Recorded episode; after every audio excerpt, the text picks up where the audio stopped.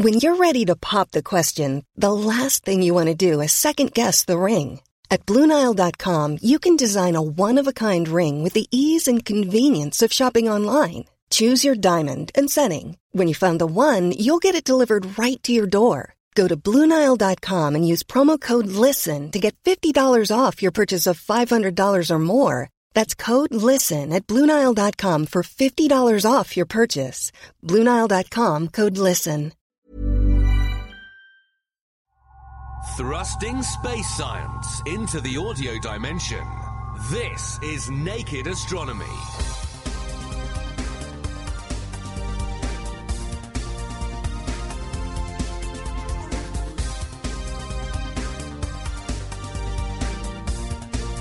Hello and welcome to Naked Astronomy, the space science podcast from the Naked Scientists.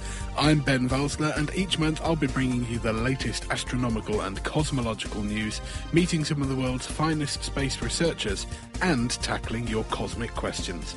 This month we have joy, we have fun, we have seasons on the dwarf planet of Pluto. And this is quite unexpected. You know, you tend to think of Pluto as a little sort of remote, icy, rocky world. But here it is, it's going into quite dynamic changes that match this idea of dynamic and global, perhaps seasonal changes on the surface of the dwarf planet. Plus, how astronomers mistook a pair of colliding asteroids for a unique comet, evidence of helium in the young universe, observations of the spokes of Saturn's rings, and the sad story of the Spirit rover. Also, the Solar Dynamics Observatory mission launched this month, so I spoke to Chris Davis from the Rutherford Appleton Laboratory about the aims of the mission, the results of previous missions studying the Sun, and quite why the Sun is so important to astronomy. The Sun is the source of all the energy we get on Earth, apart from a small amount which comes up from the Earth's core. So it's important to understand it as an entity in itself, but it is also the closest star to Earth, and it's a unique opportunity to study a star in such detail. It enables us to understand some astronomical observations, and we can infer changes in other stars by studying ours in that detail. And I meet Ben Oppenheimer, Associate Curator of Astrophysics at the American Museum of Natural History, to find out why it's so difficult to see planets around other stars. These Earth-like planets, if they're really like Earth, they're going to be 10 to the 12 times fainter than the star. So for every 10 to the 12 photons coming from the star, only one is coming from that planet. So it's a tricky business. So just one photon that you do want compared to 999,999,999,999 photons that you don't. That's 12 nines in case you weren't following me. Plus, we'll be answering your science questions, finding out how the slingshot effect works, where Titan's atmosphere comes from, and how the stars are distributed. As always, if you've got any questions, feedback or comments for us, let us know by emailing astronomy@thenakedscientists.com. Supported by the STFC and Cambridge University's 800th anniversary team, this is Naked Astronomy. For more information, look us up online at nakedscientist.com/astronomy.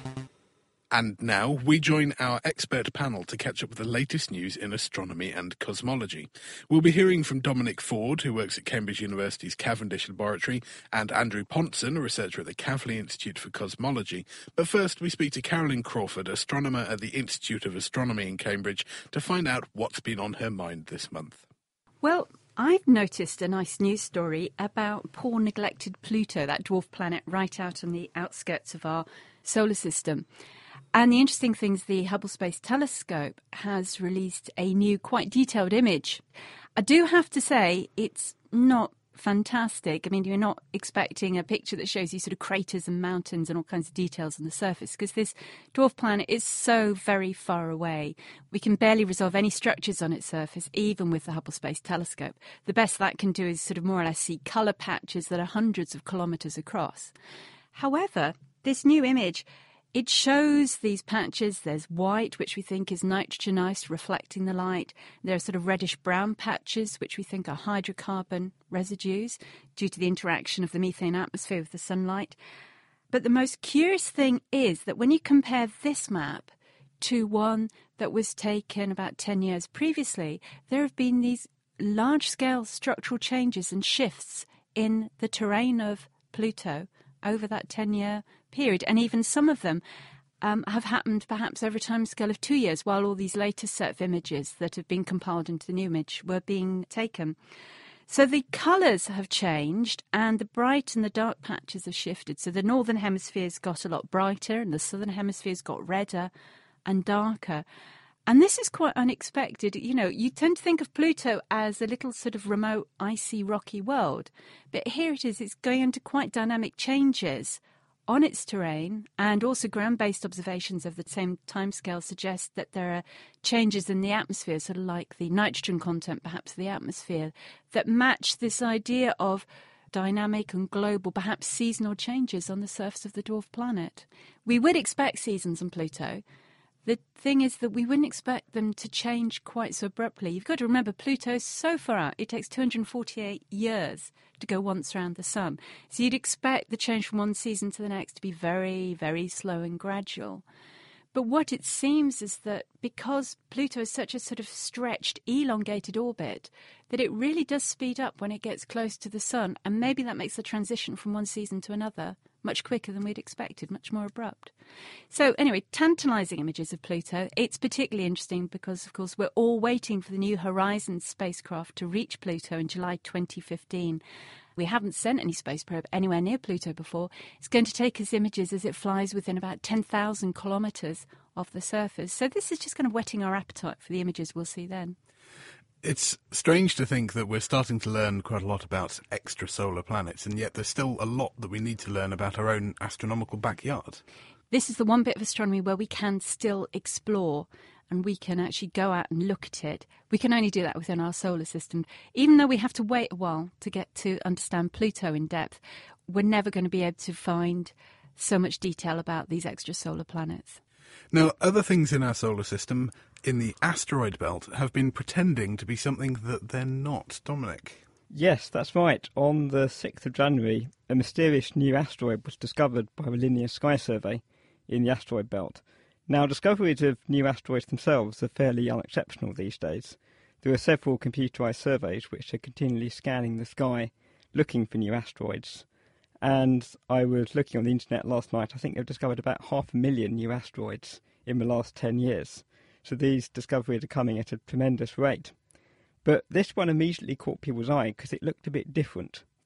Now, normally asteroids just appear as points of light on the sky because these lumps of rock are so small that even with the highest resolution telescopes, you can't resolve any features on their surfaces. They just look like stars. But this one appeared to have a smudge around it, and moreover it had a tail going off in one direction, and this suggested that it had some halo of material around it, and perhaps it was a bit more like a comet. So back in mid-January, people were mostly thinking that this was the first comet ever to have been discovered in the asteroid belt. People have speculated for a long time about whether there might be comets in the asteroid belt, but mostly people have thought that the asteroid belt is too warm for these icy bodies to live for long periods, so any comets that were that close into the sun would have evaporated by now. So this sparked quite a lot of interest, and then in the last week of January, NASA pointed the Hubble Space Telescope at this object to try and get a higher resolution image of it. And what the Hubble Space Telescope revealed was an X-shaped pattern of filaments close into the nucleus of this asteroid. And this didn't look at all like what comets normally look like. Comets are normally fairly smooth in appearance, and these filaments were not really like anything that had ever been seen before. And what people now think is that this is two asteroids which have smashed straight into one another, created a huge amount of debris, and these X-shaped filaments are streaks of material that have been thrown off from this very violent collision. And obviously this is still quite a developing story. The theory has changed once in the last month. It may yet change again. What I really like about this story is that astronomers spend so much time looking at really very distant objects. This is something which is, comparatively speaking, on our doorstep, and yet it's really getting people scratching their heads about what's going on. Do we think this happens a lot, though? You'd have thought, my image as a layperson of the asteroid belt is that it's quite densely crammed full of rocks. You'd expect they'd be jostling into each other and breaking apart quite often.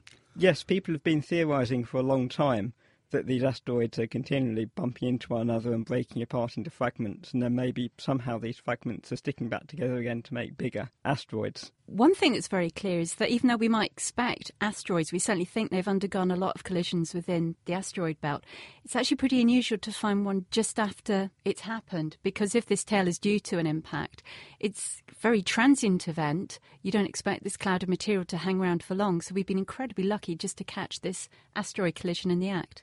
There's been a lot of expectation that we would hope to see one at some point, but this is the first time that we've actually produced an image like this of this train wreck. Now, Andrew, could you take us quite a bit further out?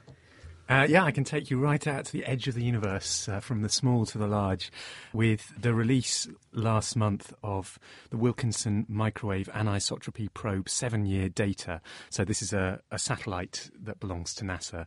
It's colloquially known as WMAP, that's the acronym. And it's basically our foremost observatory at the moment of the cosmic microwave background.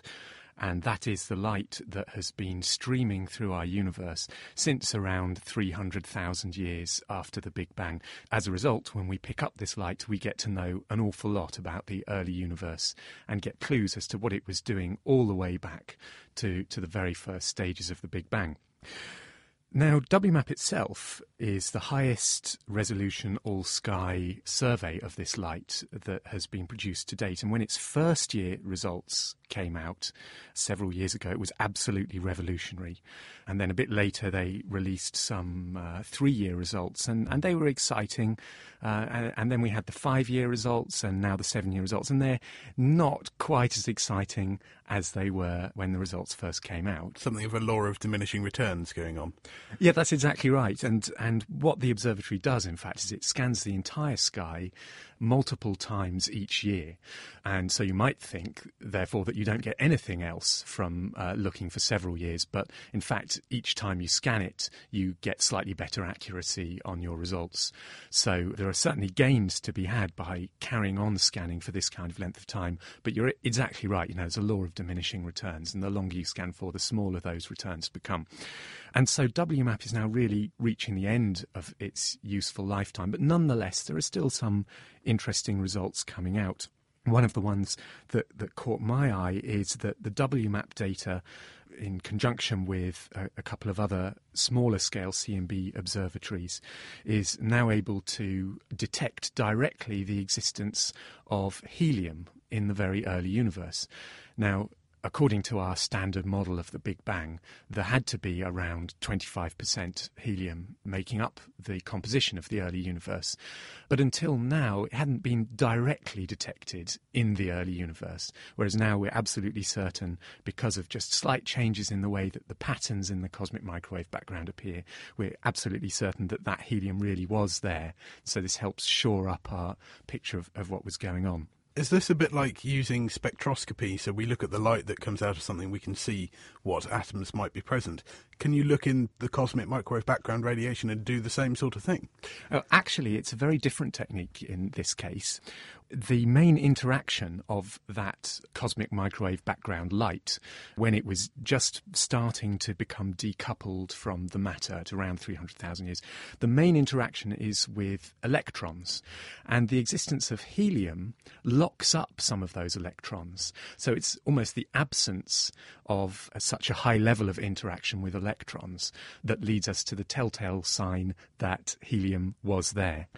So looking to the future, the really exciting new work in this area will be done by Planck, the European satellite. That's up there taking data now, but all that data is embargoed for at least the next 2 years. But if you study the way that it's working, the people in the know will actually have a full sky map of data from Planck, but they won't be talking about it for a couple of years, unlike the WMAP data, which you can actually go and download onto your computer from the NASA website. Now, one of the most iconic images taken of our solar system is, of course, of Saturn's incredible rings, but they have also been in the news this month. Yep, this is a news item I've picked out mainly out of a sense of nostalgia, because one of the key things that got me into astronomy was remembering as a teenager watching all the first fantastic pictures from the gas giants that the Voyager space probes sent back, you know, and they were plastered all over the front of the newspapers. And this was the first close look in 1980 we had of the rings around Saturn and some of the fantastic structures within them. So this news item really is revisiting some of those structures within the rings. Now, just to recap, I mean, the rings of Saturn, they're in fact thousands of ringlets, and they're all made of sort of chunks of ice and rock, probably the remains of some shattered moon that got too close to Saturn many years ago. But within these rings and ringlets, there are all kinds of weird structures like braiding of rings. But one that's particularly transient and puzzling are that you get bright, they're like spokes, they call them spokes, but they're radial features. So they are across the rings, distributed across the rings. And sometimes they only last for a few hours and they're very bright. And these have always remained a puzzle. Well, the Cassini spacecraft, which is still flying around Saturn, imaging its rings and its moons, has analysed some of the light, the infrared light reflected from these particles and told us more about them. First of all, as suspected, they're bright because they're chunks of water ice, so they're nice and reflective. But the curious thing is that these little particles are much larger than the average. I mean, they're still tiny. They're still a few thousandths or millionths of a metre across. But we'd expected them to be much smaller. The fact they're larger poses a challenge for explaining A, how these structures arise and how they can shift around and move so quickly, because larger particles will need much more energy to sort of congregate and disperse and move around within the rings. And we still don't really know what's driving that. So I was just fascinated to see that so many years down the line, they're still posing a puzzle. The other thing that's nice, of course, is that this is still some new data from Cassini, and I'm delighted to say this whole mission, its lifetime, has been extended now to 2017. And it just demonstrates that it's still returning fabulous images, fabulous information. It's going to go on doing so for many years yet. So that's excellent news about Cassini's continuing mission and its extension of its mission. Sadly, we can't say the same about the Mars rover Spirit.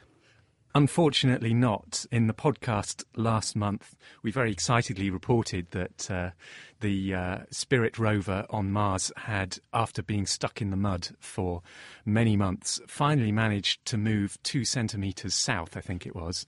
But shortly after that, on January the 26th, NASA announced that was all they'd managed, and they were no longer going to carry on with attempts to make the Spirit rover mobile again. Now, the reason they've given up is that we're actually heading into the late Martian autumn for the region in which Spirit is landed.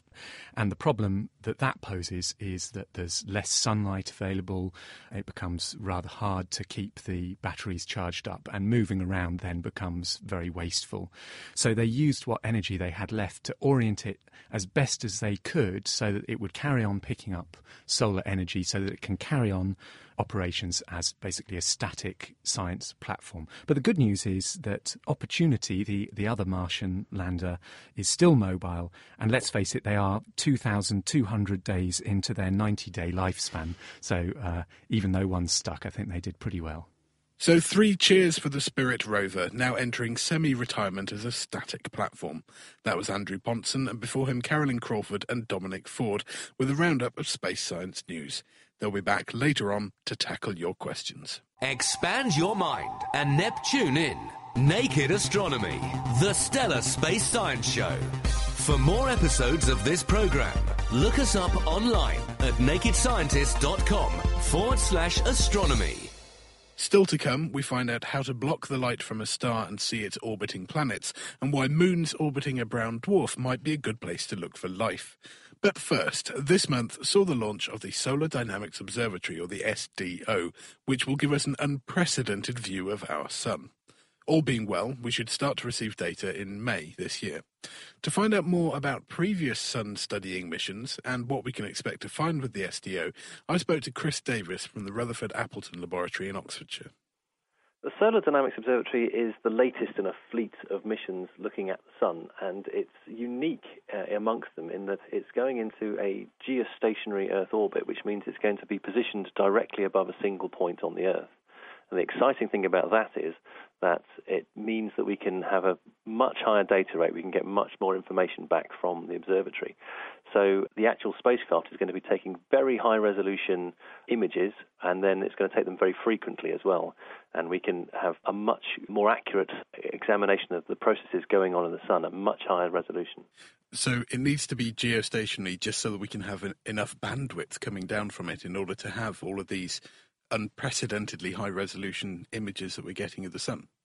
That's right. We have two other missions at the moment. Well, certainly there's more than two, but the two that I'm associated with, there's SOHO, which is a solar mission that's been in space now since 1995. And that's sitting at the point between the sun and the Earth where the gravity of the Earth and the sun cancel out. So it's 1 million miles upstream of us in the solar wind. And that has its challenges. It's a long distance to transmit the information back again. The second mission I'm working with is STEREO, which is another NASA mission sending two spacecraft out sideways either side of the Earth to take stereoscopic images of the sun. And as those two spacecraft drift away from the Earth, the amount of information they can send back is getting progressively less and less and less. So those two spacecraft give us unique views of the sun, but they don't give us that detailed view that the Solar Dynamics Observatory will. Obviously, the sun is vital to us. It's the most important star in the universe to every human alive. But what is it that's so interesting about it for all of these different missions? The sun is the source of all the energy we get on Earth, apart from a small amount which comes up from the Earth's core. So it's important to understand it as an entity in itself because it influences the Earth so much. But it is also the closest star to Earth, and it's a unique opportunity to study a star in such detail. So it tells us something about the Earth's space environment, and we're looking at the sun and how it varies. We know it has an 11-year activity cycle, and that activity cycle has implications for the safety of astronauts and the reliability of spacecraft. But also, by observing a star in such detail, it enables us to understand some astronomical observations, and we can infer changes in other stars by studying ours in that detail. So with the Solar Dynamics Observatory, is it just the visible light from the sun that we're looking at, or are we hoping to see something in the invisible light ranges as well? One of the great advantages of the Solar Dynamics Observatory is it has a very high-resolution imaging capability in the extreme ultraviolet. And not only that, but it is also measuring the extreme ultraviolet spectrum of the sun. Now, this is a light that's very energetic. It's emitted from the parts of the sun that are incredibly hot, and it's likely to come from the solar corona, the outer regions of the solar atmosphere. These get heated to millions of degrees, and you can't see them from Earth. On the surface of the Earth, all that radiation is absorbed by the atmosphere, so you have to get above the atmosphere to see that. The reason we're interested in this extreme ultraviolet radiation is not only that it's a signal of where the sun is most heated and most energetic, but it's also some part of the solar light curve, if you like, that varies much more widely over the solar cycle than we'd previously thought. We know that the sun has this 11-year cycle in activity, and we know that sometimes it has more solar flares and there are more storms coming out from the sun at certain years. But the light coming out from the sun is remarkably stable. In fact, for many years it was known as the solar constant. It's the amount of actual radiation coming out from the sun.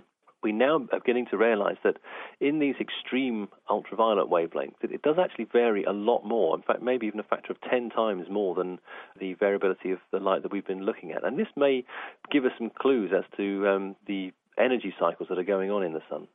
So how does the variability of the sun actually affect us on Earth and also all of the equipment that we've got out in space, the satellites and, bless them, the astronauts who are far more exposed to the vagrancies of the sun than we are? Well, the sun gives off what are known as coronal mass ejections, which is a dull name for a very exciting event. It's an eruption of 1 billion tons of material from the sun, and that travels through space at many hundreds of kilometres a second. If one of those comes towards the Earth, then sort of things that it can do, it can cause electrical failure in satellites, or certainly electrical glitches in satellites. It can cause electrical currents to surge along power lines on the ground, especially in countries like Canada and Alaska, where you've got very large grids running across the country in straight lines.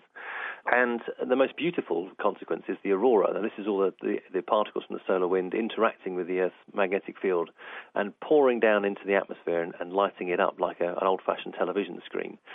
All of these things are going on, and it's particles coming past the Earth that obviously are a radiation hazard to astronauts as well if they're out there in space. So missions like STEREO have been looking to predict what direction those storms are coming in so that we can have a bit of advanced warning as to when they're coming past the Earth.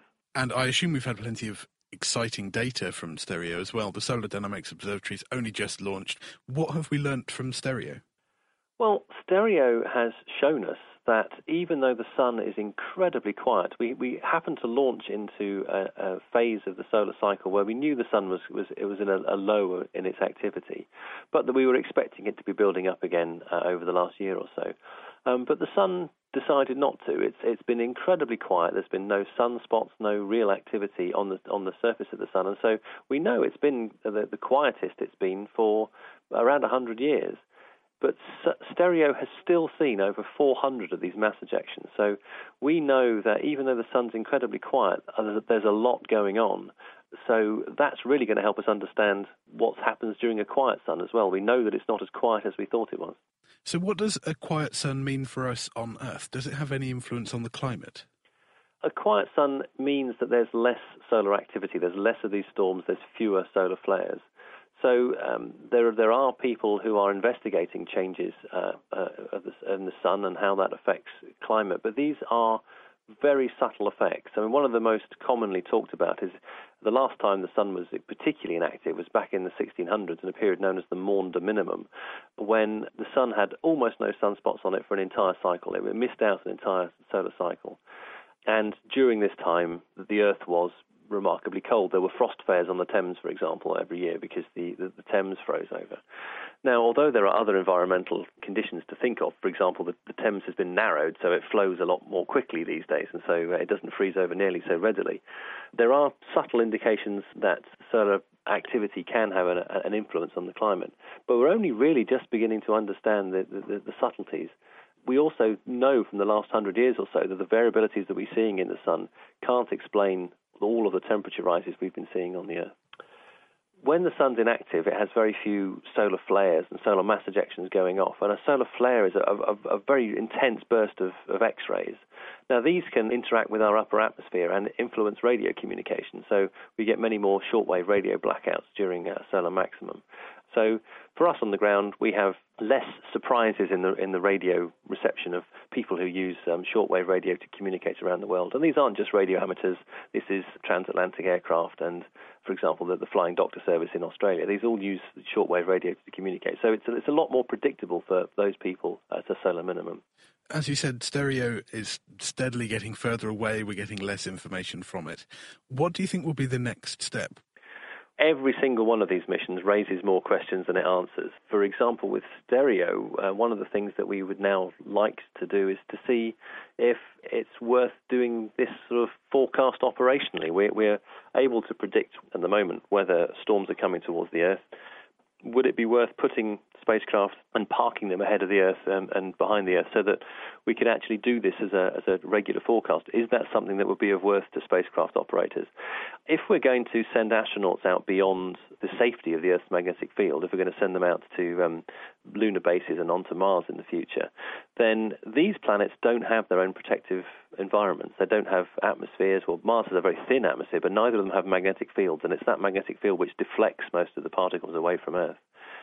So any astronauts in those environments are going to be particularly vulnerable. So they're going to be much more reliant on a space weather forecast to protect them on their bases. And if space tourism takes off, we'll want to check the space weather forecast before we set off on our journeys off the planet. That was Chris Davis from the Rutherford Appleton Laboratory. Missions like STEREO and the Solar Dynamics Observatory rely on finding out as much about the sunlight as possible. But for some astronomers, light from a star is precisely what they don't want to see. Ben Oppenheimer is Associate Curator of Astrophysics at the American Museum of Natural History, and he studies exoplanets and a type of failed star called brown dwarfs. Finding these buried in the glare from their parent star presents a number of challenges. Well, there are a number of ways to detect these things. What I'm working on is trying to see them directly. I want to see what these things look like. And when you're trying to actually see a planet around a nearby star, you have this terrible problem that the star is many millions to billions of times brighter than the planet. And so the planet will be lost in the glare of the star. So what do you do? Well, you can study these things indirectly, which is largely how people have done this to date. You look at the star and you look for tiny modifications to the star's light or the star's position that tell you that a planet is there. And there's quite a bit you can do with that. It's exciting work. First of all, you can discover that there are planets around these stars. You can start to discern a few things about their atmospheres, but you're limited. You really need to separate the light of the star from that of the planet, and then we can get into really doing the astrophysics of these objects. So you need to find some way to block out the light from that star. Absolutely, yeah. So the real trick, and largely what I'm working on these days, is a technique called coronagraphy, which is essentially creating an artificial eclipse of this distant star. It's much like when you're up on stage or say late at night, a car is approaching you, you'll hold up your hands so you can see a bit better. We do this in a slightly more precise way in our instruments with distant stars to try to see very faint objects next to them. So right now, I've got a project which partially involves the University of Cambridge. I'm working with Ian Parry here, and we built an instrument that does exactly this, and we use it regularly out at Palomar Observatory in California. Could you not just do exactly what you've just said and put something in the way between you and the star, perhaps a large disc, and just hold it up between your telescope and the star itself? Absolutely. In fact, one of the techniques is exactly that. You place a large, what we call star shade, out at a tremendous distance away from the telescope. This is tens of thousands to hundreds of thousands of kilometers.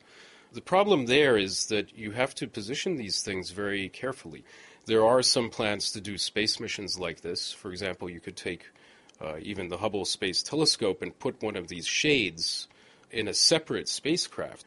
That's a large technical problem. And, of course, you now have to coordinate two different spaceships and all this sort of thing. So we tried a little bit easier way, in the sense that we have very small optics, tiny one-inch size pieces of glass that we use inside the telescope in a camera that's attached to the telescope. It's a little bit easier to do that. So rather than interrupting the light before it gets to your telescope, you're tweaking what the telescope actually receives in order to cancel out the light from the star. Exactly. We're essentially manipulating the starlight at a very, very precise level. This glare that you see around a star is highly amplified by any defects in the optics of your telescope and in the camera that you're using to image things. So we have to control those defects very, very carefully. A little bump on one of these mirrors at the level of a few nanometers is enough to disrupt the light so much that you just won't see anything, even like Jupiter, which is a rather large planet, around a distant star. So we have to be very, very careful with these things. The benefit of a star shade, as you mentioned before, is that the light doesn't even get into the telescope in the first place, so you're starting out at a much better situation. It's just the other technical problems are a little insurmountable at the moment. So it sounds like a very big technical compromise in order to block out the light that you don't want. How much light do you actually get from the planet? I'd imagine it must be minuscule. Well, you'd think these things are ridiculously faint, but actually they're not. Around bright stars, say you're looking for reflected light off of a planet, although Jupiter would be about 10 to the 8 to 10 to the 9 times fainter than the star itself, that's not that faint in terms of the sorts of things that astronomers typically look at. People, if you talk to a cosmologist, they're looking at things that are so ridiculously faint that, you know, it might be less than a photon per couple minutes. You're looking at things that are just ridiculously faint in comparison to the planets. It's not the intrinsic faintness of the planets that makes them hard to study. It's that damn starlight. What sort of planets can you see around this? You mentioned things the scale of Jupiter, and as you said, these are very big planets. Could you see anything Earth-sized? obviously everybody wants to know, are there places like Earth out there? And if there are, is life prevalent on them? For a number of years, I worked to define the science goals and how they feed into some of the technical aspects of a mission called the Terrestrial Planet Finder. The purpose of that is to make a coronagraphic telescope in space that would be able to actually see a planet like Earth around, say, the closest 100 or so stars. There, the problem is that these Earth-like planets, if they're really like Earth, they're going to be 10 to the 12 times fainter than the star. Now you're really talking about a needle in the haystack problem. So for every 10 to the 12 photons coming from the star, only one is coming from that planet. So it's a tricky business. What we can do now are warm, very young planets, sort of like the size of Jupiter. These things are still hot. They're so young that they haven't quite cooled down to what you might call steady state temperature. And because they're hot, they're much brighter. Can you use the same techniques to block out infrared light as well as looking in the visible? Yeah, in fact, this project that I have going on at Palomar is operating solely in the infrared. One of the benefits of that is that you can image other types of things. For example, many young stars have debris disks around them. This is dust that is presumably, in some cases, beginning to form planets. And one of our discoveries a couple of years ago was around this star called AB Auriga, this wonderful structure in the disk around it that seemed to indicate that something was forming there. So you see a little hole in the disk and some clumps, and it looks like maybe there's something that we haven't quite seen yet, just starting to accrete material and form. Who knows, maybe something like Saturn or Jupiter. We'll have to wait quite a long time to see what that is. So if you can get a relatively broad spectrum view of these planets that you couldn't see because of the glare of the sun, can we start to infer some things about the atmosphere based on the reflected light? Absolutely. In fact, that's where the real science is. The science here is taking the light and dissecting it, making a spectrum, so measuring the brightness as a function of color. And when you do that, you can actually detect the presence of molecules like water, methane, carbon dioxide, carbon monoxide, even ozone would be detectable. This is exactly what we want to do. This is how you really get to the physics of it, and this is why we need the direct detection of these things. There are some objects that show spectra very similar to planets in the night sky, and those are brown dwarfs. These things have things like methane, water in the form of steam, and carbon dioxide. And one can actually study these and determine all kinds of things about the atmospheres. You can determine wind speeds, upwellings, disequilibria between various chemical species. And in fact, that's probably how life will be detected outside of our solar system, is by looking for a disequilibrium in a couple of chemical species, say methane, water, oxygen, knowing that that disequilibrium is not a natural state of the atmosphere, but rather it's due to some sort of biological forcing. We know that our own atmosphere on Earth would be very, very different if all life just disappeared. This would be a very unpleasant place to live, actually. And for many billions of years, in fact, there was very little oxygen in our own Earth. It was only after the Precambrian explosion 500 million years ago when multicellular life started to really get going that the atmosphere changed into what we consider breathable now, right? I'm assuming, though, that brown dwarfs, which in themselves are fascinating things, not quite big enough to be a star, a little too big to be really considered a gas giant, they're not somewhere we should be looking for life. Probably not, although there could be moons around these things, that are possibly habitable.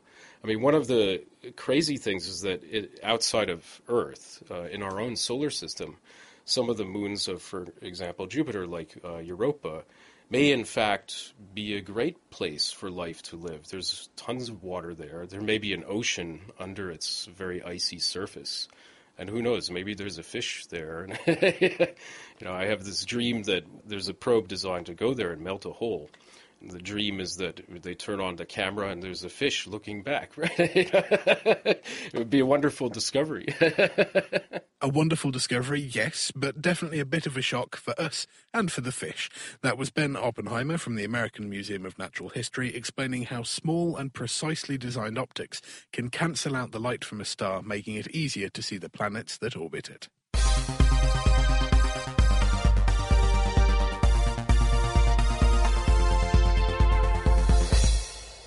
This is Naked Astronomy, the space science podcast from the Naked Scientists. We want to hear from you about what you'd like to see included in our astronomy podcast, and we'd love to have you asking your own questions. So if you want to hear yourself on Naked Astronomy, if you think there's a topic that we should cover, or if you've got an interesting space science observation or experience to share with us, get in touch by email to astronomy@thenakedscientists.com. But now, we return to Carolyn, Andrew and Dominic to take on your space science questions. First, Andrew Pontzen answers Barry Bagus's question, how can you use the gravity of a planet as a slingshot to fire probes across the galaxy? Yes, well, the slingshot effect is something that's now widely used to give spacecraft a bit of a kick. So one example Carolyn mentioned earlier on, the Voyager 1 space probe. That's now 10.4 billion miles away from Earth. And that really means it's escaping entirely from the sun's gravity, and that's quite a feat. We couldn't do that using rockets alone, and in fact, it was achieved by using Saturn and Jupiter in this kind of slingshot arrangement. And what happens is that the spacecraft flies very close to a planet, and as it goes past, it actually gets a kick and picks up some extra energy. Now, how does that happen? Well, you can imagine a situation where, for instance, you've just got a basketball. This might not sound like a space example, but it will become a space example. So you've got a basketball and you drop it onto a hard surface, and you know that, of course, it will bounce off that hard surface, and it's going down with a certain speed, and when it bounces, it then comes up with the same speed. Well, the key to turning that into an understanding of the slingshot effect is to adopt what we call a different frame of reference. It turns out the laws of physics take the same form if you decide to analyse them from inside, say, a moving train. So you can move at a constant speed and reanalyse the situation and get what must reduce to the same answer. So suppose you reanalyse this, but now you imagine instead of the basketball dropping towards the floor, you just change your frame of reference so that the floor comes up to meet the basketball. The basketball is stationary, the floor comes up to meet it, gives it a kick, and off goes the basketball. And at that point you think, that's interesting, where did the energy come from for that basketball to suddenly fly off? And the answer is that as well as the basketball getting a kick from the floor also gets a kick from the basketball. So the floor is slowed down very slightly and the basketball is kicked up. Even in that very odd frame of reference, if you analyse everything correctly, the energy is still conserved. Now, something very similar is going on with the slingshot effect, that the probe that's being accelerated by the planet has actually stolen some of its energy. It seems even more magical because they don't actually ever come into contact. But what's happening is they're using the force of gravity to exchange energy. So why doesn't the probe just get caught in the gravity? Say when it goes past Jupiter, why doesn't it just get caught in and end up orbiting Jupiter?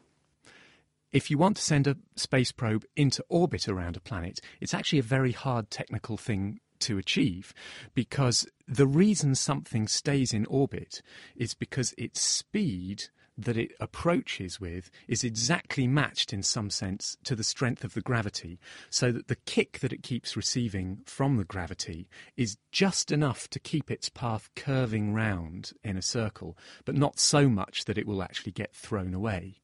So it's all to do with the relative speeds that you set up. And of course, if you want to take advantage of the slingshot effect, you do need to make sure you don't accidentally end up in orbit. Some very clever rocket scientists, I suppose, are doing these calculations and making sure they get the right outcome. Well, sometimes we say it's not exactly rocket science, but in this case it actually is. Carolyn, we've had a question from Renee Roberts, who wants to know what the atmosphere of Titan consists of. Titan's a very strange moon. It's the largest moon round Saturn. And when you see images of it, it doesn't look like what we might intuitively think a moon to resemble. It doesn't have craters. It's not a sort of barren world. In fact, you can't actually see the surface because it's all enshrouded by this very sort of orange-coloured, very thick, opaque atmosphere that hides the ground from view. Now, that's mostly nitrogen. It's sort of over 90% hydrogen. The remainder is methane and maybe is traces of a few other hydrocarbons. So when the sunlight acts on the methane, it breaks them up and produces some of that reddish colour in the atmosphere. We know that with Earth, the atmosphere is generated by all sorts of different processes, and it has changed a lot throughout Earth's history. How did Titan get its atmosphere? Well, we think it's come actually from within Titan itself. It's not something left over from the formation of the planets and the moons. Instead, it's been generated since by volcanic activity from the core of the planet. And here we're talking cryovolcanoes that erupt on the surface, and they release a lot of the gases that then go on to comprise the atmosphere. Now, things that we might expect, like carbon dioxide, would be solid ice because Titan's so remote from the sun, it's so cold there. But things like nitrogen can still be gases, and they're the ones that are released into the atmosphere. Renee also asks how Titan's actually able to keep hold of that atmosphere. Well, this is the very interesting question about also why Titan, of all the moons, is the only one to show this kind of thick atmosphere. And it's a combination of facts. It's, first of all, it's a long way out in the solar system. I've already told you it's cold. It's about minus 180 degrees centigrade. That makes a big difference to how fast the molecules in the atmosphere are moving around. If you have a lower temperature, they're moving more slowly, they're more sluggish, they're less likely to sort of leak out and escape into space. The second factor is gravity. You need enough gravity, you need enough mass in the moon to keep that atmosphere tied to the planet. And that's, for example, one reason why a lot of the smaller moons don't have atmospheres, because they don't have enough gravity. The third factor is Titan's proximity to Saturn. Because it orbits so close, it produces sort of gravitational tidal effect, continual squeezing as Titan moves around in its orbit. And this is what heats up the interior and keeps it warm. Now, this is why I say our moon doesn't have any atmosphere, because it's so far from the Earth, and the Earth isn't particularly massive. Its core has long since cooled down and died out. Titan is so close to Saturn, it keeps this hot interior, it keeps the volcanoes, it keeps replenishing this atmosphere. So it's a combination of the large moon as well as the proximity to the planet. For an example, you could have the nearest moon to Jupiter, Io, incredibly volcanically active, but it is so small and less massive that it doesn't hang on to those gases, so it doesn't retain an atmosphere. So for Titan, it's very fortuitous. It's these three things in combination that have allowed it to be the only one of all the moons in our solar system that has an atmosphere. So it's all about the trade-off between the different factors that influence the moon itself. Yes, it's a very fine balance. And actually, when you consider all the things that are involved in both creating an atmosphere, replenishing that atmosphere and keeping it stuck to the surface, it's amazing that you have any moons with atmospheres at all. Thank you very much. Andrew, we have a question from Nick Constantine that I think might be right up your street. He's talking about gravity waves. Principally, he said that we know gravity seems to travel at the speed of light, but we also know that light travels at different speeds in different media. Could the same be true of gravity, and are there any situations where we might find that the two travel at different speeds? Yeah, well, the short answer is yes. So let's just take a step back and look at what gravity travelling really means. There are these things called gravitational waves, and they're a prediction of Einstein's theories of general relativity, which basically describes gravity in the most complete way we currently know how to describe it. And indirectly, we have actually confirmed the existence of gravity waves. We haven't seen them directly, but we've seen objects like pulsars being affected by the existence of gravity waves.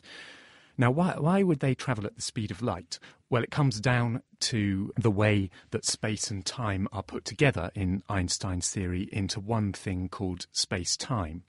And if you want to put these two apparently rather separate entities, space and time, together into one mathematical object. You need a kind of exchange rate between space and time.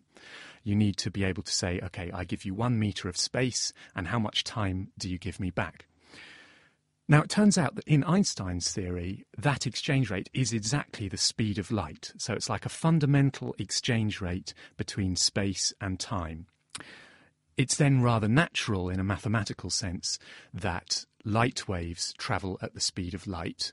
They're kind of fundamental waves on this space-time background. And similarly, when gravity waves propagate, they pick up exactly this speed from the basic way in which space and time are put together. So it's not a coincidence at all that they travel at the same speed. It's actually built fundamentally into the laws of the universe. When we say that the speed of light has been slowed down by travelling through a medium, it doesn't exactly mean that the speed of light changes. One way of thinking about what's going on is that the light that's travelling through a medium is constantly interacting with the particles in that medium. It's almost as though it's being absorbed and re-emitted multiple times, and that's what's slowing it up. And in fact, you can come up with exactly the same thing for gravity waves just by putting some very dense matter in the way of a gravity wave. That matter will interact with the gravity wave and, in effect, it will slow it down. So I did a little calculation of this morning, very naive calculation, so I wouldn't swear that these were the right results, but this should give you a ballpark figure. When we try and detect gravitational waves with something like the Laser Interferometer Gravitational Wave Observatory, that's one of the few current experiments that are actually after these gravitational waves, we are looking for gravitational waves that are oscillating at around 1,000 oscillations per second. And if you take a wave like that and want to slow it down by just 1%, you would need a lump of matter that was extremely dense. In fact, I think you'd need a lump of matter that's about 20 trillion kilograms in every metre cubed. So in order to get any kind of effect on gravitational waves, you do need extreme situations. And of course, as a result, light, which can be much more easily slowed down by electric interactions that the gravitational wave doesn't have, will often travel through certain medium much, much slower than the corresponding gravity wave is. Well, that's really fascinating stuff. I did not know that. Dominic, let's come to you for the last question. There's actually two questions in one from Ralph Call, who's emailed us from Utah. And he wants to know if the Hubble telescope has observed any protostars. Well, it's observed quite a number of young stars. It's not actually the best suited telescope for observing the very early stages of star formation. For that, you really want to use an infrared telescope, such as NASA's Spitzer Space Telescope. And we can start to understand that by thinking about the material which stars form from. The space between stars in galaxies like the Milky Way is filled with a mixture of hydrogen gas, which is potential fuel for new stars, some helium, and some solid particles which astronomers call dust. And this is a sort of sooty material which forms in the envelopes of previous generations of stars and which had been blown off and returned to the interstellar medium. So not the same sort of dust that we'll find at home that gets hoovered up? Not what you find under your bed, no. This is a rather gritty, sandy material. There's actually some graphite-like materials rather similar to what you find in car exhaust. Stars are not dissimilar to cars, it seems. Now, what happens when new stars form is that some of this interstellar material becomes compressed, perhaps a shock wave hits it and gives it a squeeze. And if the material becomes compressed enough, then it can become unstable against its own gravity, and it can start to collapse together to form a star. And the problem in observing this is that as the hydrogen gas compresses together, this dust also compresses together, and it forms quite literally a smokescreen around the star which is forming. And this is really infuriating because you've got this really interesting process of star formation going on, but it's hidden from view. And if you're looking with the Hubble Space Telescope, you can't do anything about that. You have to wait until the star turns on and it blows this smokescreen away and reveals what's going on inside. If you have an infrared telescope, the situation's a bit better because infrared radiation has a slightly longer wavelength and it finds it easier to diffract around these dust grains and you can often see the star formation going on very much earlier. Having said that, once these stars do turn on, you actually don't need a telescope as powerful as Hubble Space Telescope to see them. If you know the constellation of Orion, which is very easy to see at this time of year, at about 10, 11 o'clock, and you look at the sword, which is hanging down on Orion's left side, you should see a fuzzy patch. You can see it with the naked eye. It's even better through a pair of binoculars. And that is a star-forming region. And if you look through a pair of binoculars and you see some stars in that fuzzy patch, those are stars forming out of a cloud of gas which has collapsed.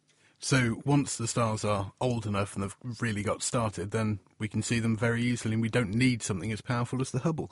The other part of his question, also about stars and galaxies, he wanted to know if the stars in the galaxies are randomly distributed with regard to size, or if you get sort of clumps of all the big stars will be here and then the smaller ones will be out here. Yes, stars of different masses are quite distinctly segregated in different parts of the galaxy. We think that the gas clouds which form stars, if you like the star factories, turn out roughly the same distribution of masses of star, regardless of where they are in the galaxy. But we think the segregation arises because stars with different masses live for very different amounts of time. If you take stars like the Sun, they live for about 10 billion years. And to put that figure in perspective, we think the universe is about 13, 14 billion years old. So these stars live for most of the age of the universe. If you double the mass of your star, it shines 8 times more brightly. So it's got twice as much fuel, but it burns it 8 times faster, so your star lives for a quarter the amount of time.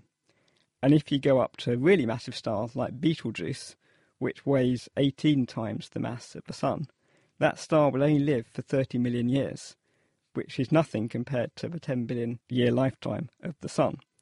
So what this means is that massive stars don't have very much time to diffuse away from the regions where they form. They tend to be found very close to star-forming regions. Stars like the Sun have got ages to move wherever they like in the galaxy. Now, you've probably seen pictures of spiral galaxies where the spirals appear a sort of bluey-yellow colour and they're quite bright and luminous, and the regions between the spirals appear a more reddy kind of colour. And what's going on there is that the spirals of the galaxy are density wave, rather like sound waves. They are compressing the gas, and stars are forming along those spiral arms. And what you're seeing are very massive stars along the spiral arms. Between the spiral arms, there's no star formation going on. You're seeing stars like the Sun, but you're not seeing the massive stars, because any stars there will have died. Thanks, Dominic. So stars are not uniformly distributed, but form distinct patterns based on how long each type of star can survive. That was Dominic Ford, and he was joined by Andrew Pontzen and Carolyn Crawford to take on your cosmic queries. If you've got something for the panel to tackle, get in touch by email to astronomy@thenakedscientists.com, and do include a phone number if you'd like to record your question with us. But that's all we have for this month's Naked Astronomy podcast. We'll be back soon with more space science news, interviews and questions. If you'd like to subscribe to the Naked Astronomy podcast, search for us on iTunes or join us at thenakedscientists.com/astronomy. Naked Astronomy is produced by me, Ben Valsler, from The Naked Scientists, and comes to you from Cambridge University with support from its 800th anniversary team and the Science and Technology Facilities Council.